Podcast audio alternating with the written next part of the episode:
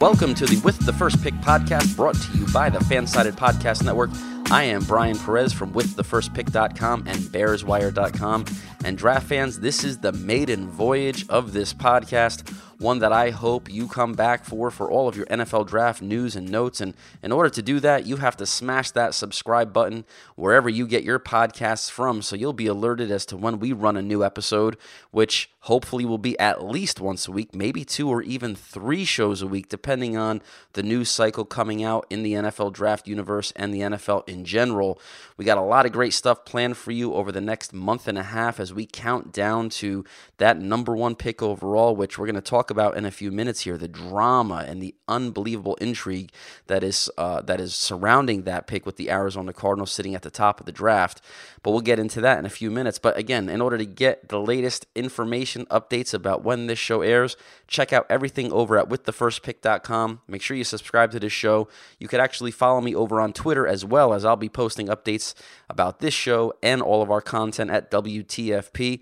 You can follow me at Brian Perez NFL. That's Brian with a Y for those of you keeping score at home. And make sure you're also uh, like our Facebook page. We're, we're building a really great audience of draft fans, having some great conversation and dialogue about the NFL draft on our Facebook page. So if you're a Facebook user, which pretty much everybody walking planet Earth is these days, make sure you head over there and, and like our page as well.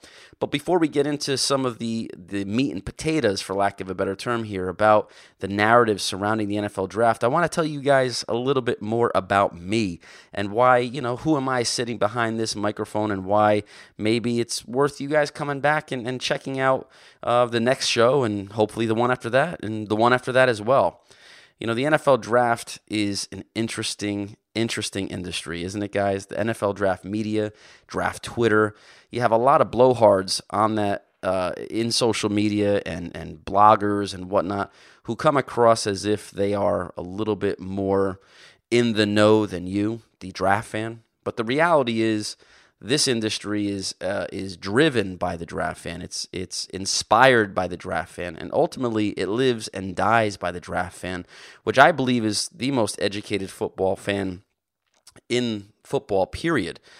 Uh, so, from my side of the microphone, I don't view myself as a quote unquote expert about the NFL draft. I don't view myself as somebody who knows more about this process than you guys do. I just view myself as someone who loves to talk about the draft and really enjoys that dialogue with the with my fellow draft aficionados, for lack of a better term. But I do have some history in this industry that I think is important to share with you guys. So so maybe it, it draws that connection between me and all of you out there and, and makes you want to come back and listen. Way back in the day when I was just a young kid, maybe nine or ten years old. We're going that far back, guys and gals. My cousin was an All American defensive lineman for Penn State. And back then in the late 80s, things were very, very different when it came to the NFL draft process.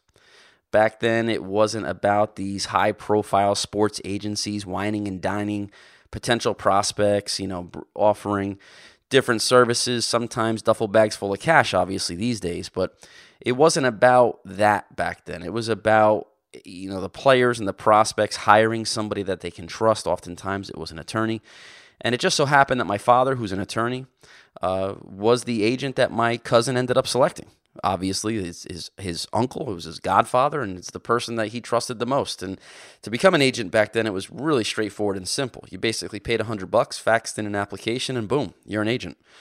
So, as a nine or 10 year old kid, I was attached to my father's hip throughout that whole process. I, I watched the NFL draft process for a high ranking prospect unfold before my very eyes. This is before the internet. This is before ESPN covered the process. This is before it was a popular event with mass national appeal. I got to see my cousin work out for the draft. I got to see my father speak with teams about my cousin in advance of the draft. I got to meet Joe Paterno and the Penn State coaching staff. I was with my cousin on draft weekend when he was drafted by the Indianapolis Colts in the 10th round. Believe it or not, back then there were 12 rounds in the NFL draft. He was drafted in the 10th round, and the big celebration and the party that ensued.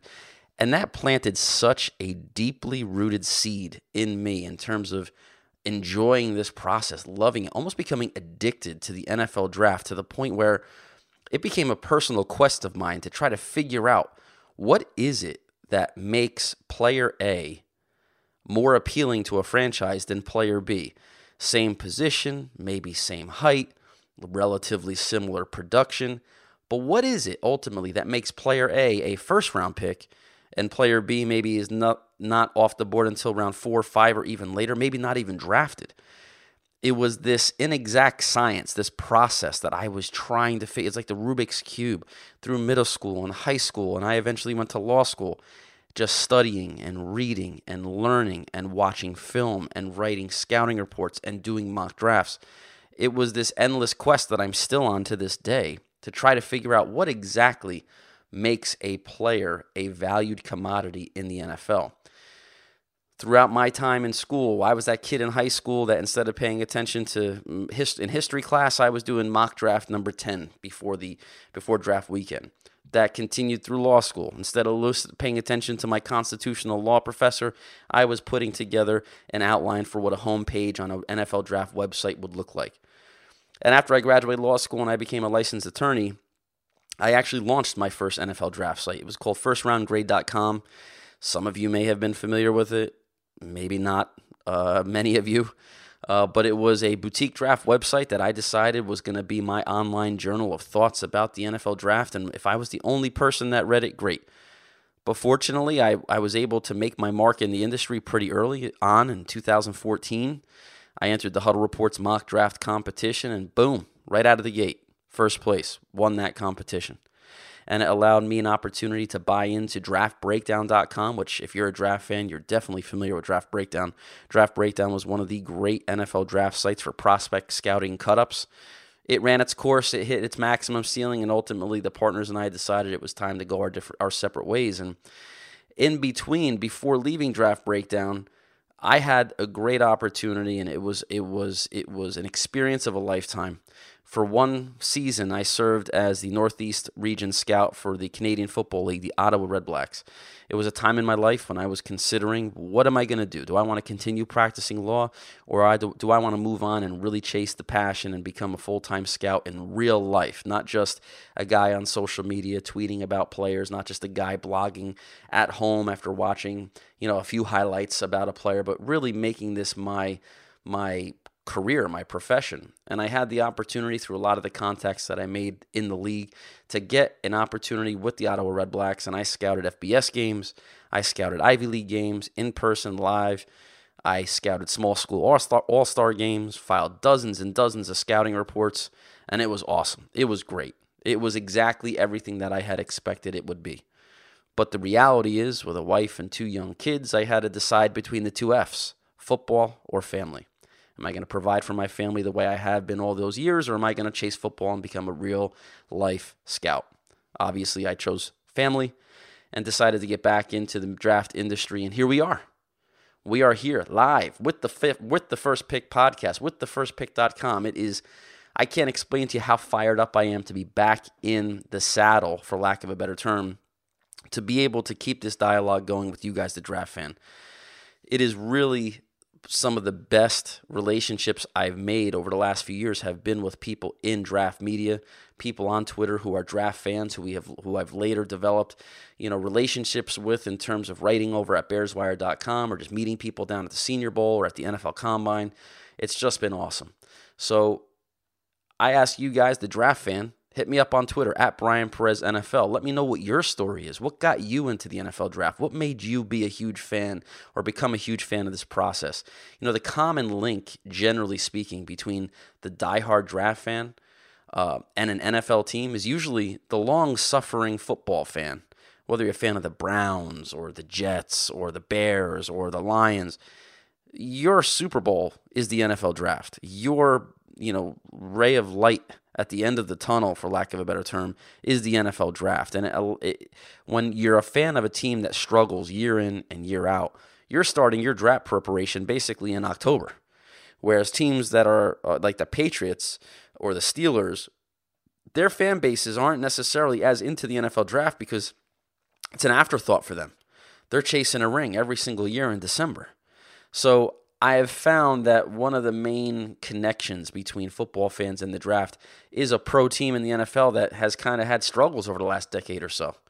But what's your story? Hit me up on, like I said, on Twitter at Brian Perez NFL. Head over to the With the First Pick Facebook page and let me know what what your what your deal is. What made you a draft fan? Why are you listening to this podcast? And I'm sure many many others that cover the NFL draft. It's something that always has interested me in terms of what has created this this subculture of football, which is that draft fan base. And I think we can all agree that the draft is so much more fun, guys and gals. It is so much more fun when there is drama and intrigue at the top, especially when it involves a quarterback. And oh boy, do we have that in 2019. And this isn't just your traditional quarterback drama. This is quarterback drama to a whole nother level. Normally, when we talk about quarterback issues at the top of the draft, it's player A and player B jockeying for that first pick. It's Carson Wentz against Jared Goff. It's Jameis Winston against Marcus Mariota. Go back many, many years, it's Peyton Manning against Ryan Leaf. That's usually what the drama involves. But in 2019, we have such a unique set of facts. It's Kyler Murray, and it's not Murray against Haskins. That's, that's not what the debate is. It's Kyler Murray to the Cardinals, who already spent a top 10 pick on a quarterback, Josh Rosen, last year. So it's Kyler Murray versus Josh Rosen, coaching staff brand new after a one and done Steve Wilks and team was brought in last year, that crew that drafted Josh Rosen. I mean, there are so many layers of this. The the I don't know if you want to say borderline incompetent management from Steve, uh, from the, the the general manager of of the Cardinals. I mean, let's take a deeper look at this for a second. In 2018, the Arizona Cardinals entered the 2018 NFL Draft with a brand new defensive-minded head coach that everybody was excited about. They had a, they they ended up drafting one of the highest rated quarterbacks in the class, Josh Rosen, number 10 overall, a guy that a lot of people compared to Aaron Rodgers, not only because of his natural talent, but also his quirky personality.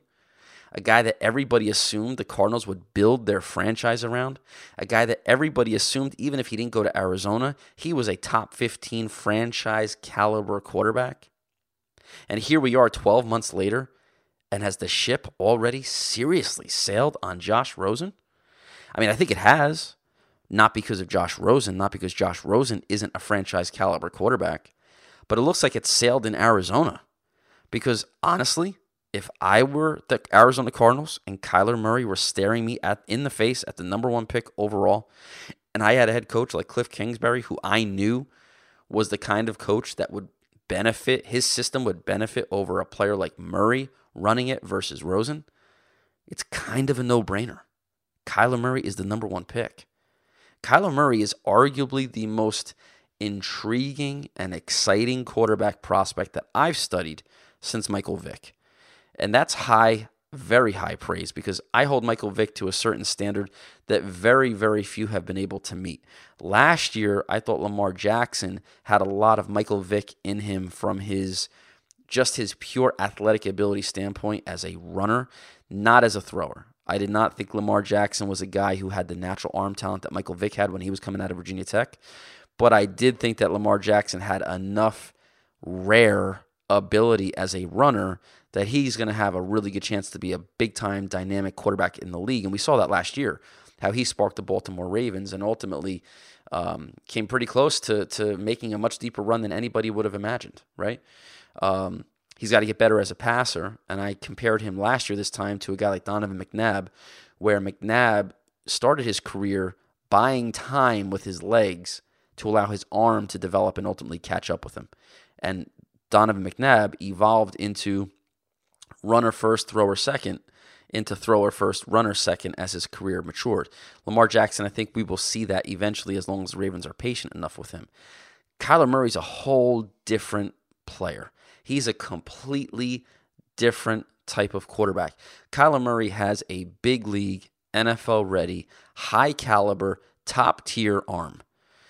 The baseball in his background is obvious when he throws the football. I mean, he throws seeds. There is no throw that he can't make. Uh, he's accurate. He's got A plus arm strength. And when you consider what he can do with his legs as an elite athlete, maybe that half of a half of a step below where Lamar Jackson came in last year, but still that elite high four threes guy who can run past any defensive back in the league. To, you know, he, he's he's a field flipper, and those guys are rare to find at quarterback.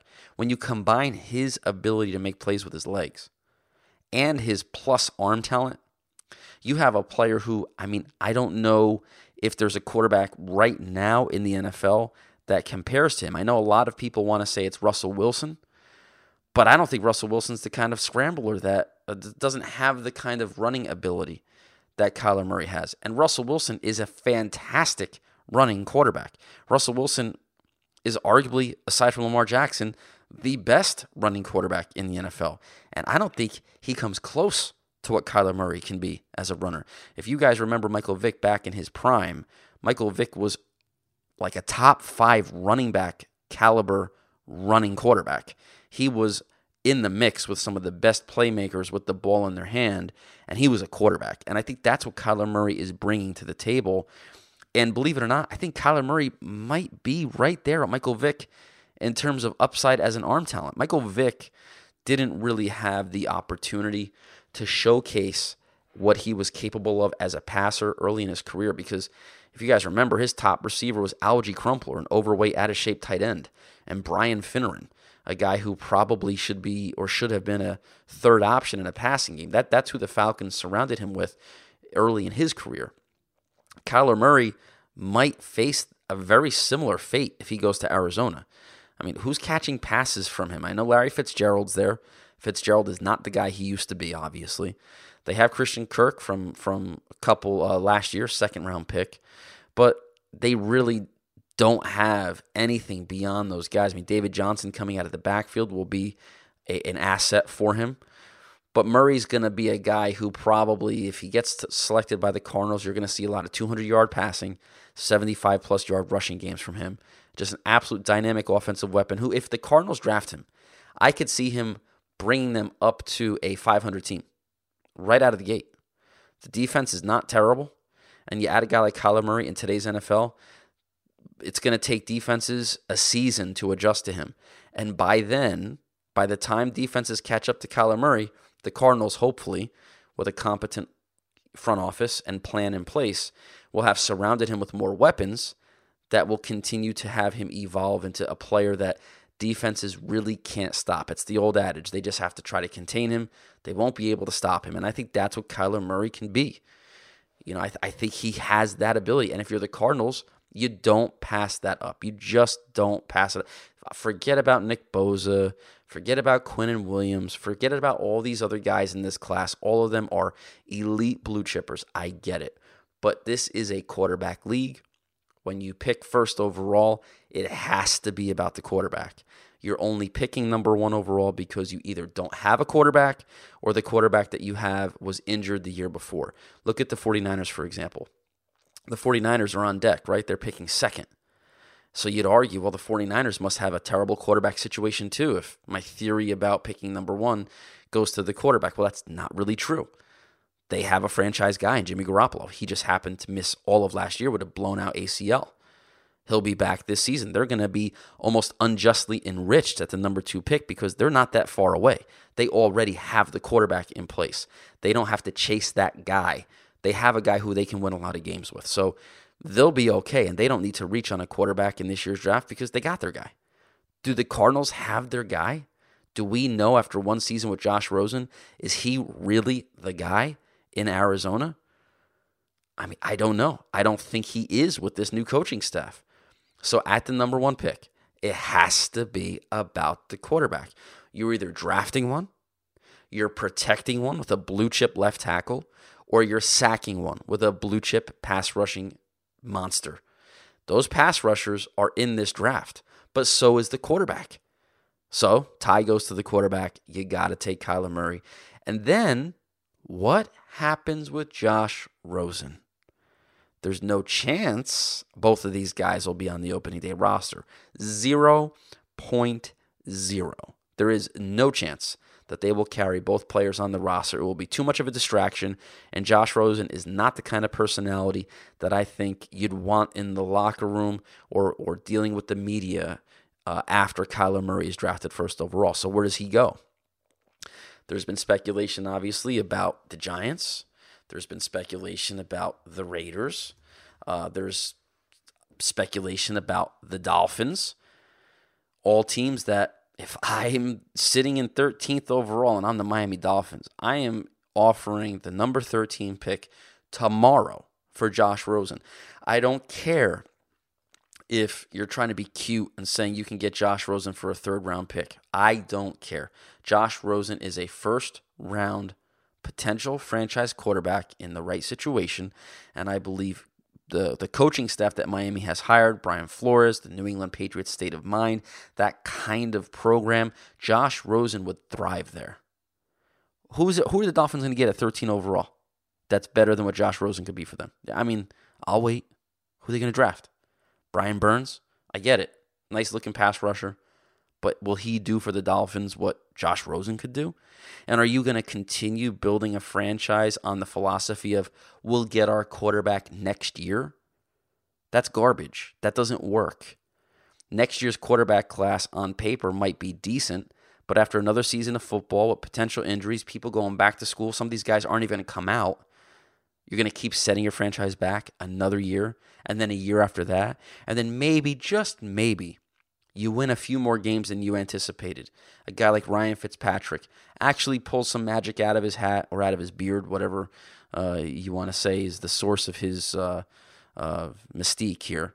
Um, maybe Fitzpatrick wins another game or two or three that knocks the Dolphins out of that top three or four slot and now they're suddenly out of the mix for a quarterback. And you could have had Josh Rosen for the 13th pick. You make the damn trade. You don't even think twice about it. That's poor football management if you don't pull the trigger on that trade. Teams are only as good as their quarterbacks. Don't be cute. Don't try to under undersell Rosen. Don't try to assume nobody you're that you're bidding against nobody. Someone at some point is going to make the Cardinals an offer that they're going to take. You have to assume that and you have to put your best offer on the table. Push all the chips into the middle of the table. And if you think about it, it's great for the Miami Dolphins from a salary cap standpoint if they did a trade like that. They get the 13th pick this year off the books. They got nobody that they're paying a rookie contract as a top 15 salary. They bring in Josh Rosen, who a lot of his big money is already paid out. They're going to have a fifth year option on Josh Rosen, so they would still have that fifth year option on a player they bring in with the 13th pick. And they have a veteran in place in Ryan Fitzpatrick who can probably start the first month of the season until they get Josh Rosen comfortable or they're comfortable enough with Rosen starting. So, hello, Miami. Make the phone call, make the move. Giants, I mean, are you really going to draft Dwayne Haskins over Josh Rosen? Maybe. Maybe the grade on Haskins is higher than Rosen, but I don't know. If I if it was up to me, if I was in the Giants front office, Josh Rosen would be my preferred choice over Dwayne Haskins. I think Rosen is a more accurate passer. I think Rosen's arm talent is just naturally more gifted. And I think he's going to take a team a little further than Haskins will be able to in the NFL. Giants 17th overall for Josh Rosen? Hello. Done deal. I mean, I don't know why Dave Gettleman wouldn't do it, but then again, I don't know why Dave Gettleman's done some of the things he's done already at this point. But this is just like, I mean, just think about it, right? This is just the first pick that we're talking about. All these chips that could fall as a result of just the first pick. And it's all because it's a quarterback. When you look at draft history, this is what makes a draft tick. This is what makes drafts go. This is why people watch. This is why the draft has become reality television. It's just so juiced up when you have a quarterback like Kyler Murray and the drama of Kyler Murray versus Josh Rosen. It just juices the whole process up. And I couldn't be more excited to be with you guys to talk about this as it unfolds over the next couple of weeks. I hope that the Cardinals keep this one close to the vest and that they don't reveal who they're going to take. And to be honest with you, I don't think they really can. If they want to maximize the Josh Rosen trade value, it really can't come out that they're going to draft Kyler Murray. You saw Cliff Kingsbury get really, you know, he, he's a rookie coach, but he's not a rookie when it comes to playing the draft game. At least he didn't come across that way in his interview. with Steve Wyche over at NFL uh, NFL Network when he basically said all options are on the table and he was he still spoke highly of Josh Rosen and and you know he just he played it right. You really couldn't get a read in terms of what the Cardinals were going to do. He made it seem as if they have not settled on who they're going to take, that the scouts and the front office guys, the GM, everybody's on the road going to pro days and whatnot, that they haven't even met to talk about the pick yet. I mean, that's the biggest crock that I've heard in a long time, but he's putting out the right face you know, for the media. This is what he has to do. And this is what they have to do to drive up trade value for Josh Rosen. If NFL teams know that the Cardinals are locked in on Kyler Murray, then they also know that they can't carry both of these guys on the roster next year, which means they know they're going to get Rosen on a discount. Just like all the teams knew that Antonio Brown was not going to be a Pittsburgh Steeler Antonio Brown, as a result, was never going to command a first or second round pick, and the Raiders ended up getting him on an absolute discount because it was, you know, basically the uh, the dollar store at that point. You knew somebody was gone, and whoever offered the best of the worst offers, the best of the bad offers, was going to get him, and that's what happened in Oakland, and that's what will happen in in Arizona if they end up somehow leaking that Murray is the guy. But like I said, draft fans, this is going to be you know, just an exciting adventure here. I want you guys to come back next time. This is kind of our teaser episode, right? This is where you get to know me a little bit. Hopefully, you get to know the passion I have for the draft process a little bit. Check out withthefirstpick.com. You'll get to see my analysis over there. We cover the daily news and notes around the NFL draft world. I'm putting up a bunch of team mock drafts right now already the Cardinals, the 49ers, the Jets. It's already up on the site. I put together uh, a first round mock draft after free agency last Monday. All that's on the site for you to check out. And um, and again, subscribe to the show. Eventually, not yet, right? Don't review the show yet because I haven't earned it. We'll get there. Well, I'm sure we'll get your five star reviews when the, when the time comes. But for right now, just subscribe. Check us out again. We'll be back uh, at least within a week, maybe even sooner than that. Maybe we'll surprise you with an episode in the next day or two. But again, this is the withthefirstpick.com podcast. I am Brian Perez. Head over to Twitter at Brian Perez NFL. Give me a follow. Let's keep the dialogue going. And come on back, guys. We're going to have another show very soon all things NFL draft for me, you, and all the draft fans out there. Again, thanks for tuning in.